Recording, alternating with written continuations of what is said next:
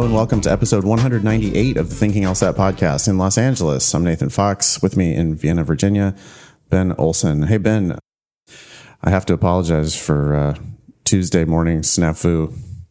I'm considering your apology, yes. No.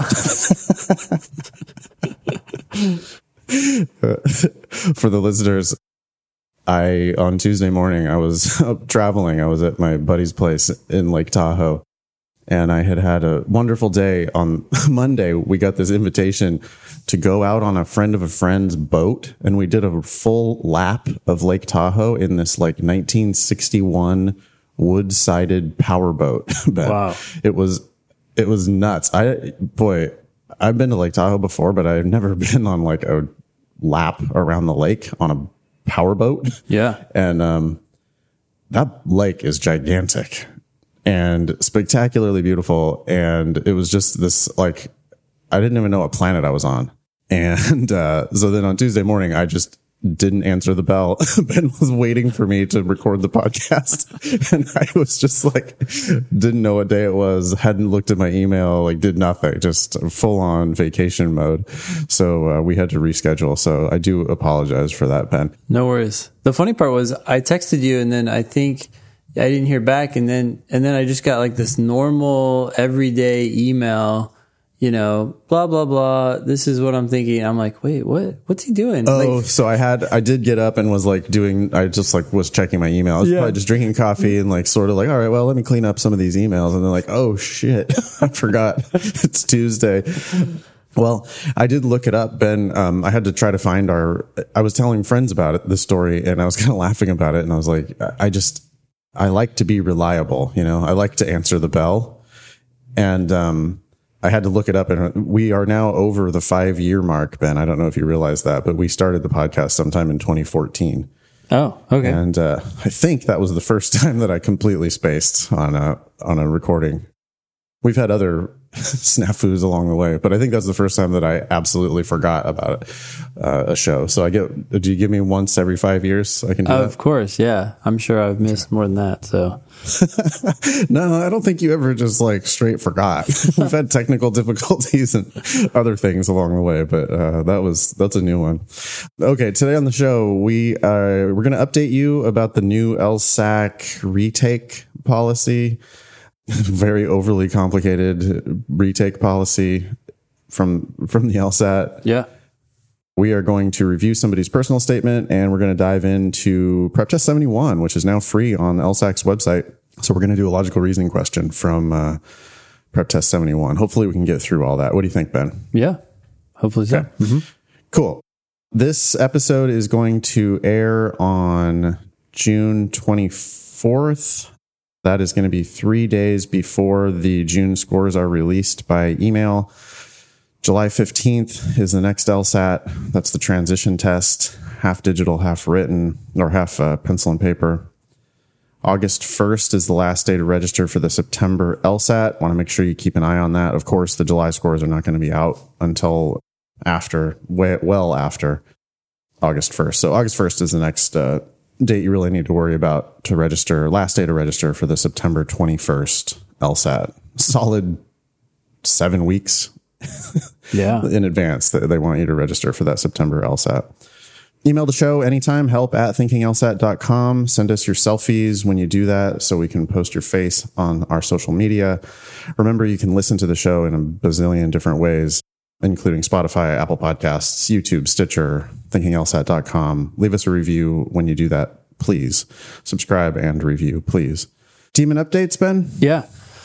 So, a couple things. One, if you haven't seen it yet, when you log in, you can click on billing and upgrade to premium. Premium is $100, $195 a month, and that gives you access to all the modern tests above. This is lsatdemon.com, by the way, if you have no idea what we're talking Oh, about. sorry, lsatdemon.com is uh, our online LSAT prep platform, and you can do a free trial, seven days.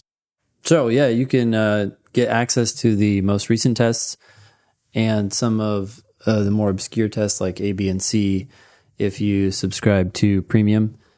Yeah, so just go to billing and do that if you want to get those tests. Also, we continue to work on the proctored tests feature. This morning we were giving, so right now, what you can do is you can go into the Demon, you can click on timed tests, and you can just sit down and take a full time test at any time from your computer or laptop or tablet, phone, whatever. But if you want to take a test like you're going to take a test on the actual test day, in which case the proctor will control your timer and all those things, even when you're taking it digitally. We've created that functionality. And what happens is you go into the time test and you click on join group and you join an active test that's going on at that time and the proctor will control your timer and all those things. Now we're going to try to host one of those, right? Hopefully on Sunday, June 30th, if we can. Yep, Sunday, June 30th at uh, 1 p.m. Eastern, 10 p.m. Uh, 10 10 a.m. Pacific. Just email help at Thinking LSAT to RSVP for that. We've got a limited number of spots, but I've, I'm optimistic. I think it's going to be awesome. You'll get an invitation to a Zoom meeting, so you'll you can see the proctor and you can see the other people who are there sitting waiting for the test to start. You'll be able to talk to the proctor, talk to the other students if you want. Then the proctor will take control of your instance of the Demon and start the test for you and run through all the sections. Ben and I will be there at the beginning of the test just to sort of say hi to everybody. So please come say hello before the test. After the test, we'll leave the Zoom group open and then people can review the test together if they would like. Yeah. And this will be a five section test. So you'll get three sections, a break, and then two more sections. We'll insert an experimental section in there, which will just be another official test section from another test. But yeah. So yeah, so that's for demon subscribers. Well, I guess, and Demon free trial users. Hey, uh, sign up for your seven day free trial right before. What's the date again of that test? June 30th. June 30th. So mm-hmm. if you sign up on, well, by the time you hear this, you'd be able to sign up for a free trial and RSVP for this uh, virtual proctored test if you would like. Um, so that's all at lsatdemon.com. Again, please email help at thinkinglsat.com if you want to RSVP for the Sunday, June 30th, 10 a.m. Pacific, 1 p.m. Eastern proctored practice test. Yeah. Cool. This announcement, I think we already covered it July test takers, then cancelers. You're not going to get reimbursed for September. You can take a free one between October 2019 and April 2020, but you can't get your money back for that September test. Yeah. Which is a bit of a bummer. Ready for this uh, awesome, overly lengthy LSAC email? Yeah. Alternatively, we could just tell everybody what the ultimate rules are. Yeah. It's always fun to kind of make fun of LSAT emailing LSAC's emails. Yeah. But yeah, let's we we got we've got it we got a lot to get through today, so maybe we should just uh, get to the the details. I mean, so here's the thing. You should we maybe we should read this at least this first paragraph. I'm just reading this sentence right now. Based on our estimates, this policy will impact a small number of people, less than 1% of all LSAT test takers. Like wow, they've really they really do their due diligence on some level and then not on others. it was funny on the Facebook group. Uh, by the way, Thinking LSAT podcast group on Facebook, you can join and just kind of bullshit about all this stuff with the other listeners. But everybody was like, they were, they, I actually made a couple of comments, responses to people's comments because everybody was freaking out. Like this thing was giving them so much anxiety. Mm-hmm. And I was just like, listen, this is not a big deal. This is not going to change the game for anybody. Yeah it seems like a big deal, but it's it's just really not a big deal. Should we read it? Yeah, well, we can read it, and just to provide a little historical context here. Yeah, a long time ago, you could only take three tests, three official LSATs in two years.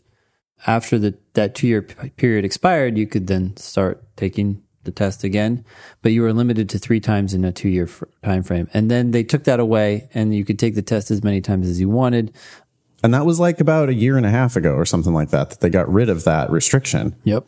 And it was like good because that's un- unnecessarily complicated anyway. Yeah. To have this rolling three times in any two year window thing was like people were having to all the time strategize about like, well, do I get to take it again or not? Or like whatever. And then they just got rid of it. It's like, well, good. Yeah. Okay. and then they replaced it with a much more complicated Seriously complicated. Yeah. Yeah. Yeah. So yeah, let's read it. So now you're caught up. This is what LSAC is saying today. It says, Dear LSAT registrant, you are receiving this communication because you have taken or have registered to take the LSAT in the 2019 2020 testing year. Oh my gosh. We want you to know that LSAC is committed to providing a fair and equitable testing program and maintaining the integrity of the LSAT. We will be updating our test taking limit policy later this summer, and it will go into effect with the September 2019 LSAT administration. We are still finishing up the final details of the new policy, but we know that there has been a lot of conversation on social media recently, so we wanted to share the basic elements in an effort to reduce the speculation and any anxiety. Based on our estimates, this policy will impact a small number of people, less than 1% of all LSAT test takers. That M dash, you don't put spaces around an M dash. Interesting. In effect, starting with the September 2019 test administration, test takers would be permitted to take the LSAT. And then we got bullet points. First bullet point three times in a single testing year. Hey, wait, can I, Parentheses. can I stop for half a second? Yes. I wish. So, aside from the fact that almost all of that first paragraph should have been deleted, maybe the entire thing, I think it would have been so funny. Who wrote this email? Oh, it's just from the Law School Admission Council. yeah. It would have been hilarious if they had said, starting with the September 2019 test or LSAT, the following conditions must follow or something, you know, like, Yeah. Well, we were kind of laughing about this last time. It's like, this is totally, absolutely an LSAT logic game. yeah. When we get through these rules, I'll ask a couple questions and then we'll, the listeners will be able to um, do some LSAT logical, some puzzling. Okay. Yeah. Okay. So three times in a testing year and then parentheses, the testing year goes from June 1 to May 31st because of course they can't just use calendar years. No. So it's three times in any testing year, which is from June 1st to May 31st. Okay. the next bullet point, you can take it five times within the current and five past testing years, parentheses, the period in which LSAC reports scores to law schools. I wonder, I didn't even notice that. Does that mean it's a six year thing? Yeah, I think it is.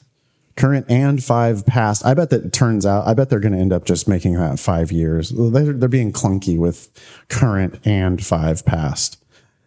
I bet they mean just five most recent years. I mean, that's what it seems like it would mean because if that's the period in which the LSAC reports the schools, I don't know why they would make this six years, but Right. yeah, it, right. As it's written, it sounds like six years. Right. So next rule, a total of seven times over a lifetime. so three times in one year, five times in five or six years. It's unclear.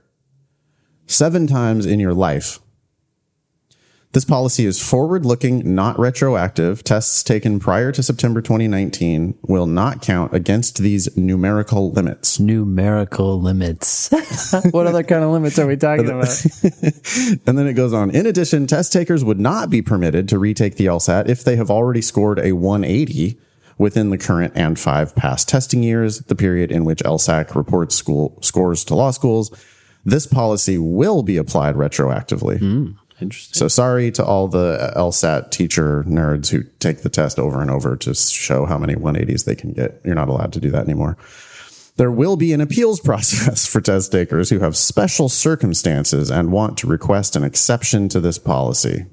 Because of course, there has to be an appeals process for everything. We hope that this helps to address many of the questions. We will provide more detail in the weeks ahead. And then they give a phone number, email address, blah, blah, blah. What what more detail do they need to provide? So I posted some of this on Facebook, but first of all, I do not think that this even impacts 2020 test takers or 2020 applicants at all. People who want to go to law school in 2020, I don't think this affects you. Yeah, because if you take it three times, September, October, November, that's really when you want to be ending your LSAT test taking anyway, because you should be applying. Yeah.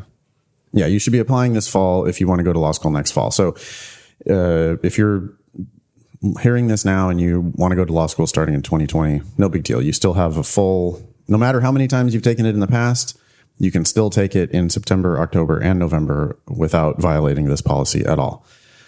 How many times can you take it, Ben, if you want to start law school in 2021?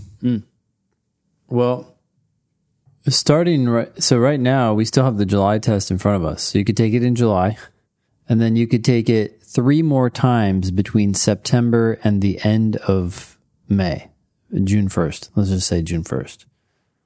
So that's four times at this point, right? Because you could take it in July, and then you could take it four times between September and June 1st. And then since the testing year has now reset, you could take it two more times before you apply. So for a total of six times if you include the July LSAT. That's right. How many people are planning on that, right? Yeah. So it's like if you're not going to law school this, if you are going to law school this cycle, it doesn't impact you. And if you're going to law school next cycle, it only impacts you if you were planning to take it seven or eight times. yeah. Now, if you don't take July, you can take it five times, but that's still a lot of times.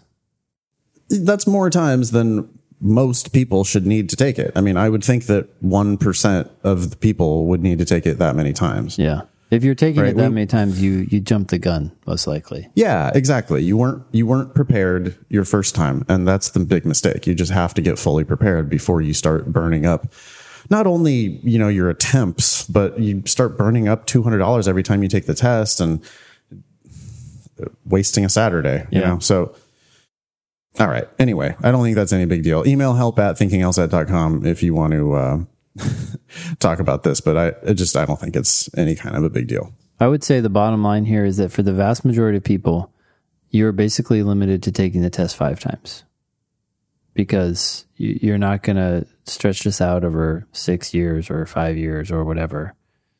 And so you either have to take it three times or five, or at most three times or at most five times, depending on when you plan to apply. And so just keep that in the back of your mind. And that's a good number anyway, right? Like we, we've been telling people plan to take it two, three times and that's basically what you're allowed to do now. And you have two more chances if you don't make it all happen in those three shots. Totally. All right. Ready to do this? Uh, well, do you think we have time for this Pearl or should we just jump into the other stuff? I'm happy to skip it. We can do it next Okay. week. Let's come back to it if we have time. I, it, it's actually, I think I just glanced through it and it's a good one. We might actually have a Pearl. Ooh, next okay. time. Yeah. All right. All right. Personal statement time. Yeah, let's do it. Read that email. Hi, Ben and Nathan. I would appreciate if you could review my personal statement. It's a first draft and pretty rough. Feel free to tear it apart and destroy my self esteem. Sabrina. Okay. Uh, well, Our goal is not to ruin your self esteem. nope. Our goal is to help to improve your, your writing, your thought and your, and your writing and your message. I know that it can be pretty harsh sometimes, and it's easy for us to laugh at these things, but hopefully you can laugh with us because it's a lot better. It's going to be painful, Sabrina, and you know it. And that's why you sent this in, and that's great, actually. You know this is going to be painful, but it's going to be so much less painful than if you submit it to a, an application committee and they just deny you and you have no idea why. Do you want me to read this? Yep. All right. I began my college career guessing at my future. Hmm. Okay, your first sentence is your most important sentence, and this sentence says, I'm lost and I'm a freshman in college. So that's what we're seeing. We're seeing a freshman in college walking around campus wondering what to do with your life. It's also yeah, and it's also like bore. It's like it's very mundane because who didn't begin their college career guessing at their future? Sure. Like ninety percent of people who think they know what they want to do when they start college actually have no clue anyway. Yep. So I read that and I'm like, you and everyone else. Best case, I'm picturing you as a kid, bright eyed and just full of hope. but no, you're still a kid, you know? And worst case, I'm like, you're wasting my time. This is boring. Like, what? I need, I need to know more about you. Yeah. So just we're going to spend a lot of time talking about this first sentence for everyone's personal statement because it is the most important sentence. The second most important sentence in my mind is the last sentence. But if you don't if you don't pull them in, they're not going to get to the end. And you have to pull them in here. The next sentence continues because of my experience in journalism in high school, hmm, I knew that it was a subject that I enjoyed and wanted to learn more about. I mean, I think your third most important sentence is probably your second sentence. Sure. Yeah. right. Yeah. It's like you better you got to you got to pull me in here. And now we took a step back from college to high school. We're going, yeah, back in time. and it's like okay so you were on your high school paper and you you know it's like it's one of these things where it's like oh no shit you were interested in something in high school and then you thought about pursuing it when you went to college Yeah. It's like yeah, yeah everyone does that like what so what We want to know what you did. And so far, we've just heard about what you've thought. like i went to college and picked a major Yeah. okay yeah so did every single person Sabrina, take heart though. Almost everyone's first paragraph, maybe first two or three paragraphs, gets cut. right? I don't think we ever. It's like people take time to warm up. They need to warm up and get into what they actually have to say. And then once you find your voice, you say, okay, cut that previous stuff. This is where you start. Yep, totally, Eh, totally. We'll we'll keep looking. We'll find her first sentence. I bet it'll be in here. Yeah. Yeah. Halfway through the second paragraph, it'll be here. Yep. I focused my coursework on journalism and pursued that route. Okay. Cut it. Cut it. Got it. Yep. We could see all this from your uh, transcript. However, Yep. after learning about the First Amendment, public records, and media law, I decided to switch my focus to protecting journalists rather than becoming one. Hmm. Okay, so you're explaining why you chose the major you chose. I can see this is somewhat tying into why you want to go to law school. Okay, well, we'll see what you have to say. Yeah, I, I'm interested now, but I'm also real skeptical because that sounds like that sounds like a big claim that needs to be supported, right? Yeah. Like that makes it sound like she's already a lawyer. Hmm. Like, how much do you really know about the First Amendment? You haven't been to law school. Yeah. And wait, you've been protecting journalists? Holy shit. Like, how did you do that? Yeah. She continues in the second paragraph. I research access. I, well, okay. Whoa, you're doing something. Let's see Yeah. what's going on here. I research access to public records and university policies at public universities across the country with the Brechner Center for, for Freedom of Information. Okay. Uh, this sentence is wordy and, and, and needs to be, I think, a little clearer, but this sounds like a much better first sentence. I still don't like research. It's a little passive, but if that's what you're doing and this is important, well, let's see what else you say. Yeah, this is like, but the, the the stark contrast between the first paragraph and the second paragraph, where the first paragraph we see a kid who doesn't know anything, like what I don't care, whatever. Yeah, like we don't need to know that you went through this process because everyone Yeah. does. I'm still going through it right now. Yeah, totally. Eventually, I'll figure out what to do with my life. But the fact that you say, yeah, like just cut that whole first paragraph and just say, this is what I do. We're like, oh, cool. Clearly, you have become interested in this and clearly you are pursuing it. Yeah, in the second paragraph, it's all of a sudden like, oh shit, she's like a badass. Yeah. Like whoa, Like, someone has hired you to do this stuff that seems significant. And it actually is lawyer adjacent you know i mm-hmm. mean it's this is clearly like law related if you just start right in with like here's what it's like to do these f- freedom of information requests or whatever I, mm-hmm. I dude i'm totally into this Yeah. Yeah, this is good. I request public records and research university policies on the internet to examine the variety of policies that public universities have regarding releasing information that would be considered a public record if requested from a state government or the federal government. okay, your first sentence and your second sentence of this paragraph were both too wordy. Even though your first sentence was half the length, it's just still like, I don't know. You're saying a lot of stuff here without saying Yeah. anything. two two tips there i mean y'all need to just stick to like a hard word limit of probably 30 words per sentence. This one I did a quick word count, 41 words Ooh. there. Yeah. You just you can't you can't do that. You can't get away with that. You can you can always cut that into two sentences. The other thing, this is Ben's tip, but I love it. Uh, if you would have printed this out and read it out loud, you would have run out of breath while you were reading that sentence, just like Ben was doing. Yeah. And if you run out of breath reading the sentence, then you realize that like that shit needs to be cut down. So there's a lot here to work with. Like just, oh my God, keep telling me what you do. Mm-hmm. Mm-hmm. So one thing you say here is I request public records and research university policies on the internet. Like this could hmm. possibly be two different Totally. sentences. What is like researching or requesting public records in itself could be a whole focus of one individual's job. Like they go get records. What are they getting them for? In any case, Yeah. Also, request. The, I think doing these pub to me, it sounds like these public records request requests are mm-hmm. much more interesting.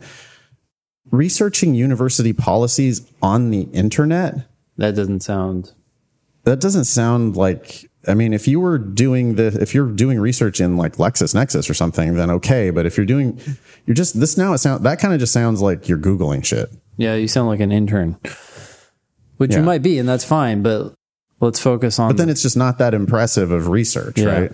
Like, are you publishing research? If you're publishing research, then just say that. yeah, Or maybe it's already reflected on your resume. But otherwise, I I don't know. Like maybe we just cut out the research bit and just only talk about what it's actually like to do these requests. yeah. I don't know. Okay, so you're you're researching these policies to examine the variety of policies.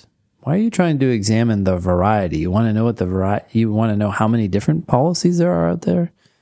Yeah, trying to get the scope of policies or I don't know. It's interesting. There's something to work with here for sure. Well, I want to know why she's examining the variety of policies so that we can see the purpose. Like, I think you've mm-hmm. done a good job of showing you, us that you're doing things, but we need to find out why this is significant and how this protects journalists. Okay.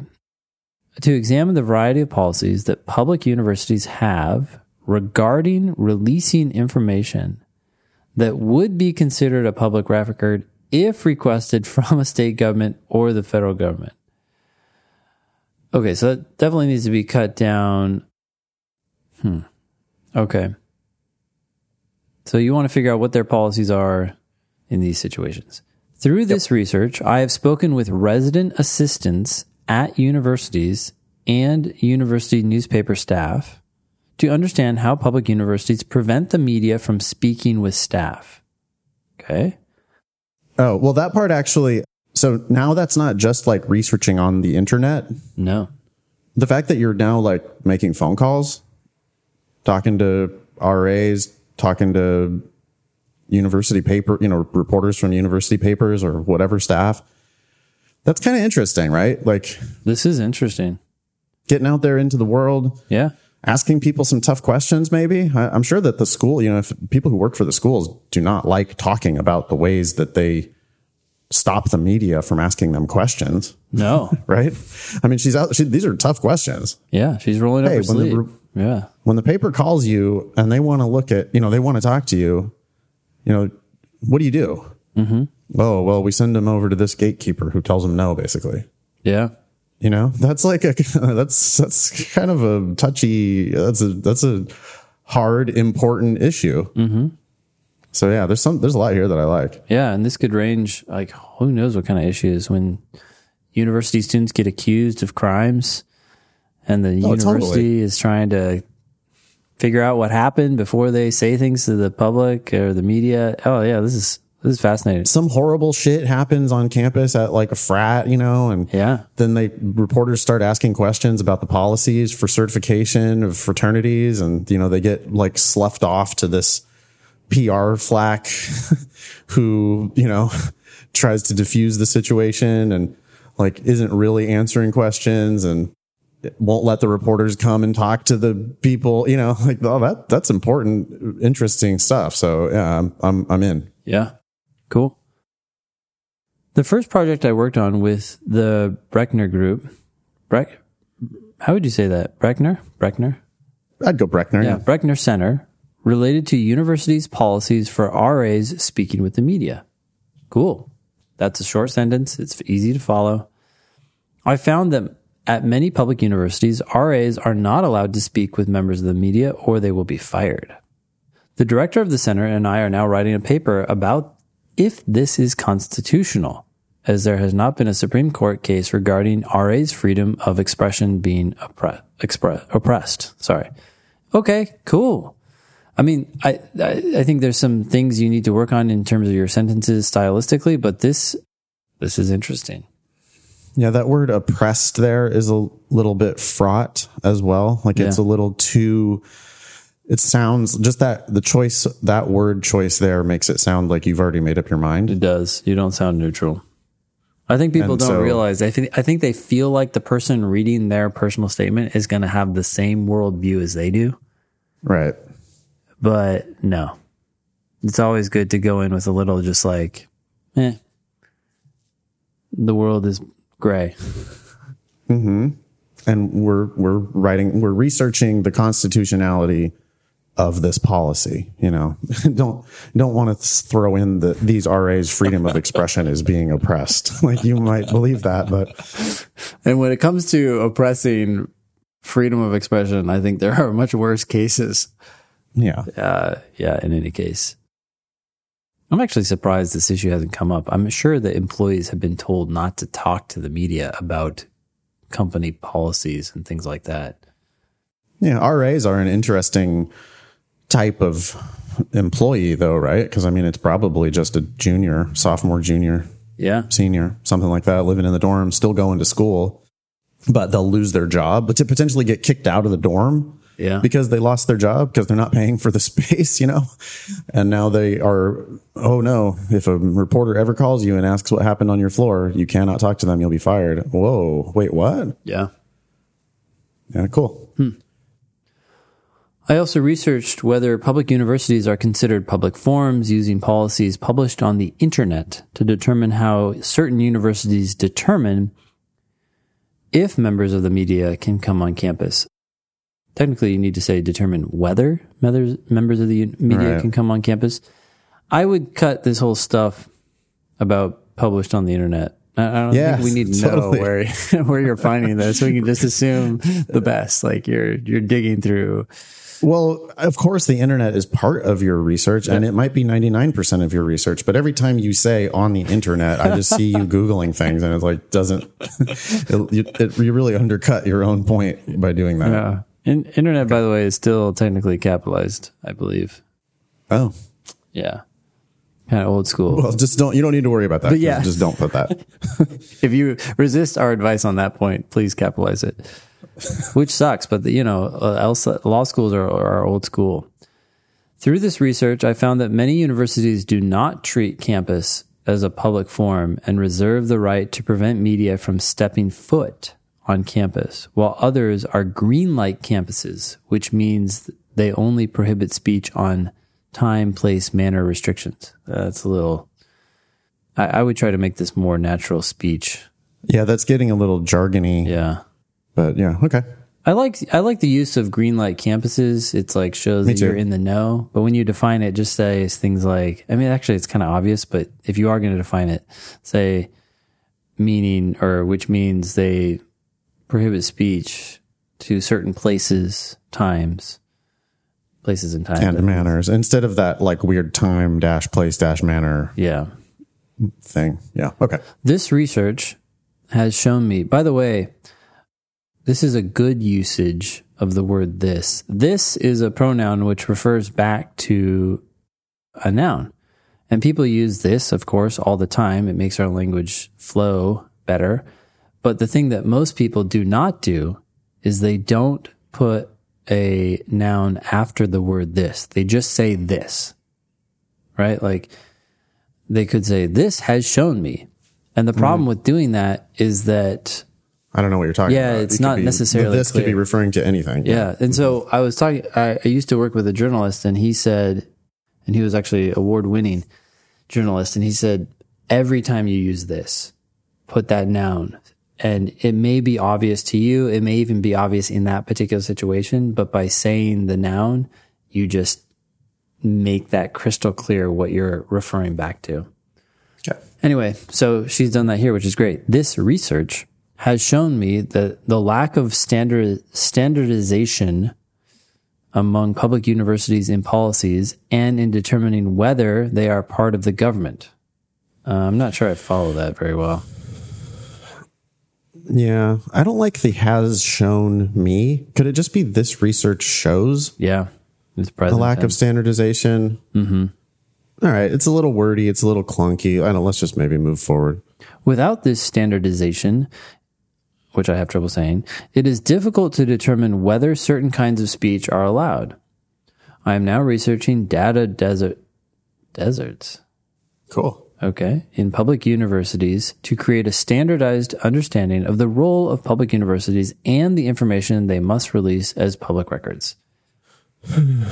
I would like to ask some questions about that. You know, that that seems interesting. You just throw that out there and then don't really explain what a data desert is. Yeah. I mean, I'm I'm I'm I'm guessing that it's like, hey, look, here's this spot where we don't have any data. Yeah, And like if we research that spot, we can sort of infer what's going on by what's not there, right? so much to say here. But mm-hmm. yeah, you could. I would love to flesh that out. You could cut so much of the other stuff and, and boil it, boil a lot of it down. But then that would give you room to talk about like that, which sounds like really interesting, important work.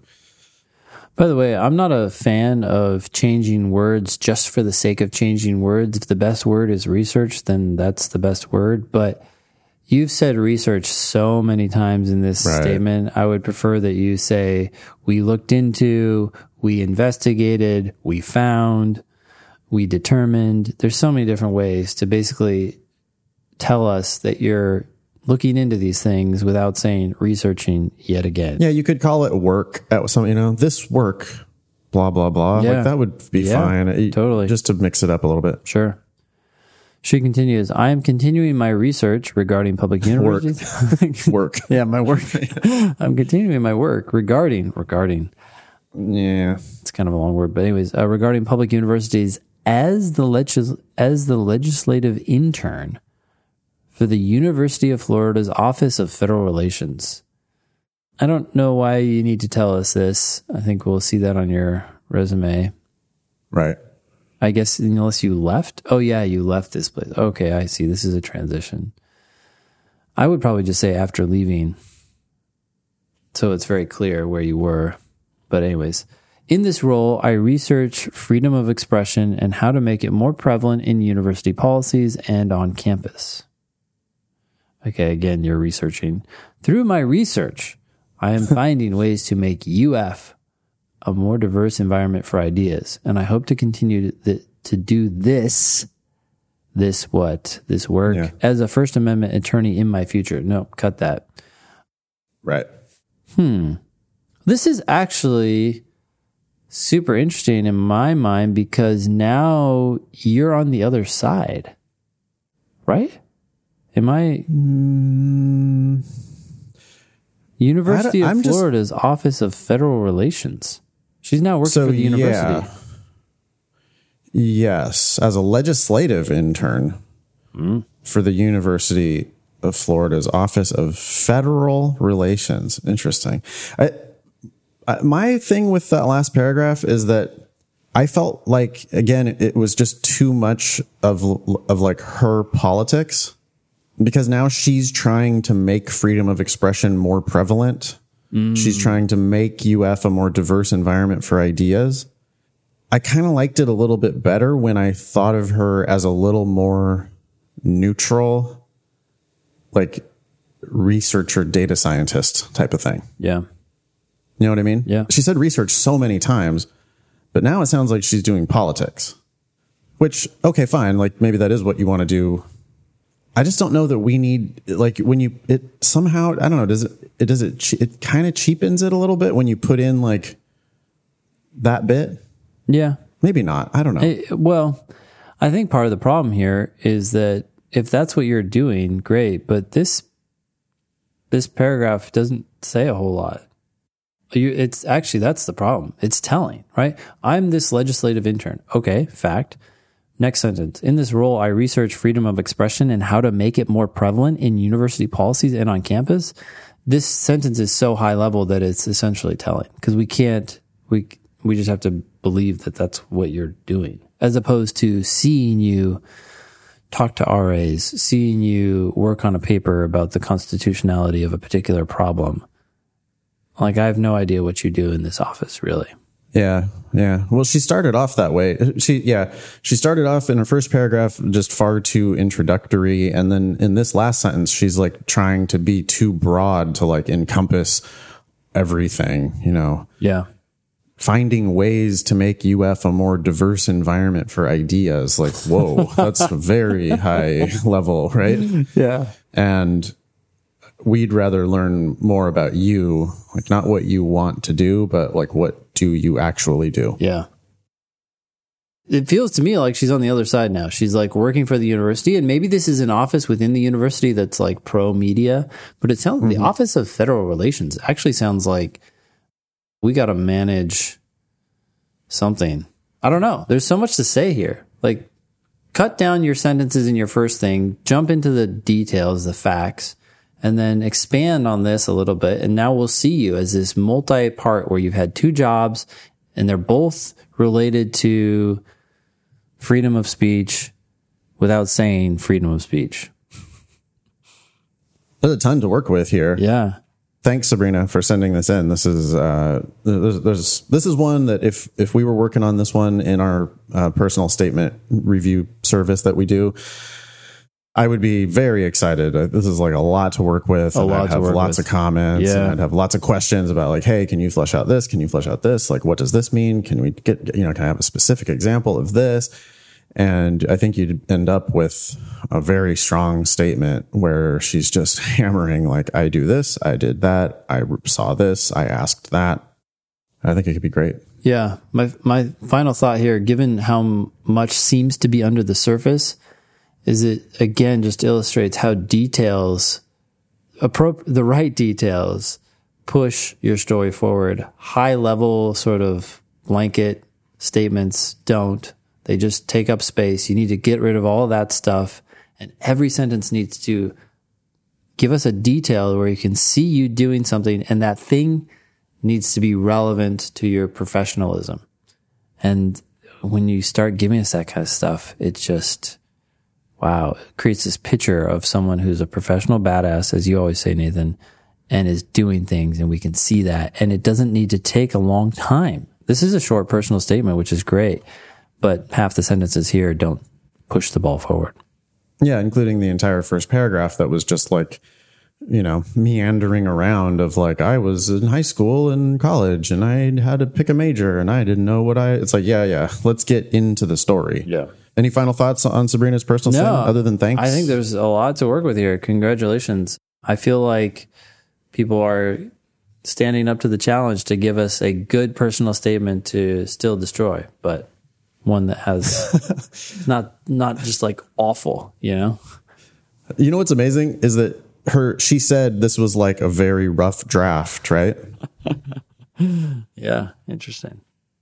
That's like how the 170 something students in class always ask questions, like always don't understand things. Yeah. and it's one of the best personal statements I think we've read on the show. And it, she thinks that's you know a first draft and pretty rough, and it's like, well, I don't know about that, Sabrina. Yeah, I think you it might have wasn't the gone last- through that a few times, Wasn't the last one we read? The person was like, This is this is pretty good. I popping off about how it was polished Yeah. and like correctly used everything, and, like, and then we find typos. And then Sabrina's, I don't, boy, did we have a misspelling? Did we have a, a in, incorrect word? Did we have? We had a couple run-on sentences, maybe some clunky stuff, but I didn't see anything that was just straight broken. Yeah. She didn't try to use any semicolons. That was good. Mm-hmm. All right. Moving on. The LSAC has released a couple new prep tests on its website. And because of that, we get to talk about them freely because you can just go straight to the LSAC website and look them, look at them. Yeah. Look them. So this like is look them. Go look them. December 2013 test, prep test 71. We're going to start hammering through these logical reasoning questions. It's really fun to have new logical reasoning questions that we can talk about uh, on the show. Yeah. I should say that you can find these on LSAT Demon as well. So, Oh, and you can find these on lsatdemon.com. Awesome. You want me to read this uh, yeah. prompt? Go for it. Okay, we are not reading the question stem first because reading the question stem first is ridiculous. How can you answer the question if you haven't even read the argument yet? Sometimes you can answer the question without reading the question prompt, or you can have a very good idea what the answer is going to be just from reading the argument. Yeah. But you can never do that from reading the question stem. So we are not reading the question stem first. We're reading the argument first. So here's the argument. It says, Several years ago, most of one country's large banks failed and were taken over by a government agency. The agency is now selling these banks, aiming to strengthen the banking system in the process. But the banking system will not be strengthened if the former owners of these banks buy them back. I could stop there, you know, and, and kind of like let that sink in for a second. Yeah. I can almost predict what they're going to say next or what they should say next. what I'm thinking about uh, there is like, oh yeah, well the, these like dirt bags, or either you know either like they were crooked or they're just terrible at managing the banks. That's why they failed. That's why the government had to step in. The government now is trying to divest themselves of these banks and uh, sell them back into the you know public hands, but we don't want to sell it to the same dirt bags or the same idiots. Okay, I get that. That doesn't make that makes sense to me. You know, because they'll just do the same thing again. yeah. So the agency is unlikely to achieve its goal since blank. What are you thinking? Oh, I'm just screaming. In my head, just screaming. Since if they're unlikely to achieve it, if the agency is unlikely to achieve its goal, and they just told us that selling these banks back to the former owners would not strengthen the banking system, which is their goal. My guess, given these premises, is that those former owners are likely to buy them back. Yep. Like the only possible people who could buy them back are the former owners. Yeah. Or the only bidders are the former owners. Yep. Or there are no other people who could buy the bank. Any, a million different ways to do that. And you would be able to um, prove that conclusion. Now, I still haven't even read the question stem or the question. Yeah, I haven't read the question stem yet. I'm just dealing with the argument. I know that the correct answer is going to be a premise because it says since blank, Yep. right? The first part of that sentence is this, so the agency is unlikely to achieve its goal. So means therefore, and that almost always means, you know, here's my conclusion. The conclusion is the agency is not going to achieve its goal of strengthening the banking system since blank.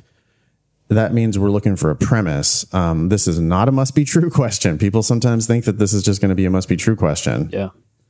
And this is not. This is a strengthen question or possibly even a sufficient assumption question. And that's what it turns out to be. It says the conclusion of the argument is properly drawn mm-hmm. if which one of the following completes the passage. Properly drawn means proven. Mm. Mm-hmm. And if which one of the following completes the passage basically means if true. Yep. So that question means the conclusion is proven if which one of the following is true. Yep. So on a sufficient assumption question, we have to make the argument win. And we've already said, but we mean we already knew that. Like we we knew that that's what was coming. Yeah.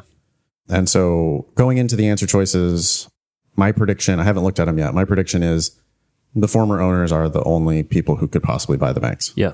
I I agree with that.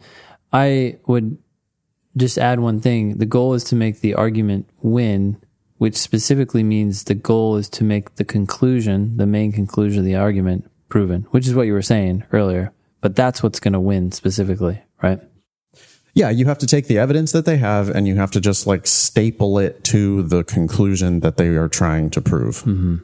It's like summary judgment, right? Some, we're looking for summary judgment for the plaintiff, where based on stipulated facts and based on law that is just like clearly controls the case, mm-hmm.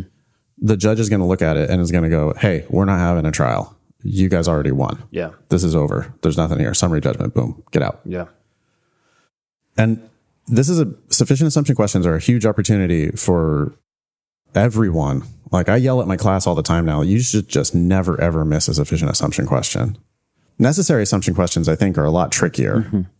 Not to say that you can't get all those ones right too, but sufficient assumption questions, I think you can get to a point where you're just never going to miss it because you're going to be so good at predicting. Like you've got to feel that click where it's like, this one makes the argument win. Yeah. That's what we're going for. Yeah. So A says the agency may be unable to sell some of the banks. Wah, wah. Yeah. I mean, that's like, we're not leaving that open for consideration. The answer is going to say the former owners are the only people who could possibly buy the banks. Yep. That's not what A says. So A's out. like, I don't care what it says. I'm doing the test actively. B, a single company could buy more than one of the banks. Whoa. So what? yeah, it's just, we know the answer and that's not it. C, the country's overall economy is not much stronger than it was when the large banks failed. Again, we need to know that these former owners. D, the banks sold by the agency will be financially weaker than the country's other banks for some time.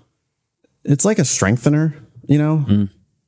But but it's like it's also just not connecting the evidence in the argument to the conclusion that we're really trying to prove. It doesn't it like okay, I guess that kind of makes it look like their the economy the, the banking system isn't going to get stronger.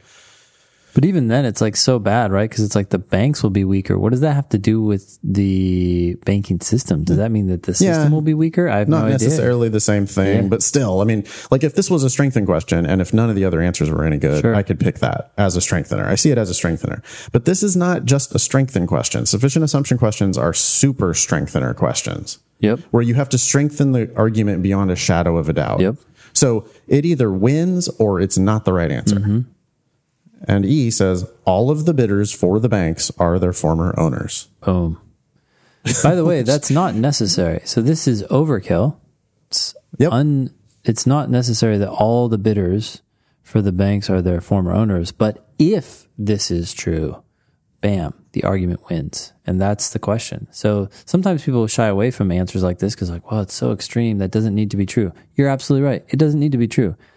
It just has to be likely that the bidders for the banks are their former owners because the conclusion said the agency is unlikely to achieve its goal, not ruling out the possibility that it could still do so. But when people are like, oh, I didn't like this answer because it was too strong and it's a sufficient assumption question, you just have to say, okay, you don't understand the goal. The goal is to find the strongest way to win. And if you have to, it's like those games, you know, when your kid comes home and they're like, oh, what was the score? And it's like, well, the other team had 18 points and we had three. And you're like, why didn't the other coach stop them? It doesn't matter. In a sufficient assumption question, the correct answer can just bury the other team. It can, it's going to win, win, win. I hope that analogy made sense. Yeah, it's your overkill is great on a sufficient assumption question. There's no such thing as too strong of an answer or like an answer that proves too much is never going to be wrong on a sufficient assumption question. Yeah. We're looking for the biggest possible hammer we can find to to move the argument the most. You know, it's like pounding in a nail with a sledgehammer. It's like, okay, well, that's too much, but yep, that'll do it Yep. And it, it's just it's such a big opportunity. You got to start predicting the answers on these sufficient assumption questions. By the way you know to back off of that even a step further we knew the answer before we even read the question. It's just the only thing that could logically fit into that blank. They gave evidence they gave a conclusion. What could they possibly have meant? Oh you must mean that the other bidders are the same people. Mm-hmm. Cool. Anything else on that? No? All right. We will get back into these logical reasoning questions. We should probably just start doing one every episode until we're done with them. Yeah. They're fun. How many how many tests did they release? Three. Oh shit. So we got 150 questions. Wow. so wrap this up around episode 350 of the show. Great. Great, great. Gives us lots to talk about. Anything else before we wrap it up, Ben? That's all. Okay. Check out the uh, Thinking LSAT podcast group on Facebook. Give the Thinking LSAT Facebook page a like while you're there. Search for at Thinking LSAT. We're at Thinking LSAT on Instagram, Thinking LSAT on Twitter. I'm in Fox on Twitter. Ben is at Olson Benjamin on Twitter. Go to lsatdemon.com and do a seven day free trial. Reminder uh, Sunday, June 20th, 10 a.m. Pacific, 1 p.m. Eastern, we're going to be doing a proctored, uh, virtual live proctored exam via Zoom and the LSAT Demon. So sign up for your free trial and you'll be able to do a test with some other folks across the country and then hang out after the test and uh, and virtually review it with your new friends. I think that could be extremely useful for people who are stuck out in Nebraska or whatever. Yeah. And to do that test, you just need a a free trial account or an active Demon subscription, uh, either regular or premium. Doesn't matter. Cool. That was show number 198. Thanks all y'all for listening. Nice knowing you. Don't pay for law school.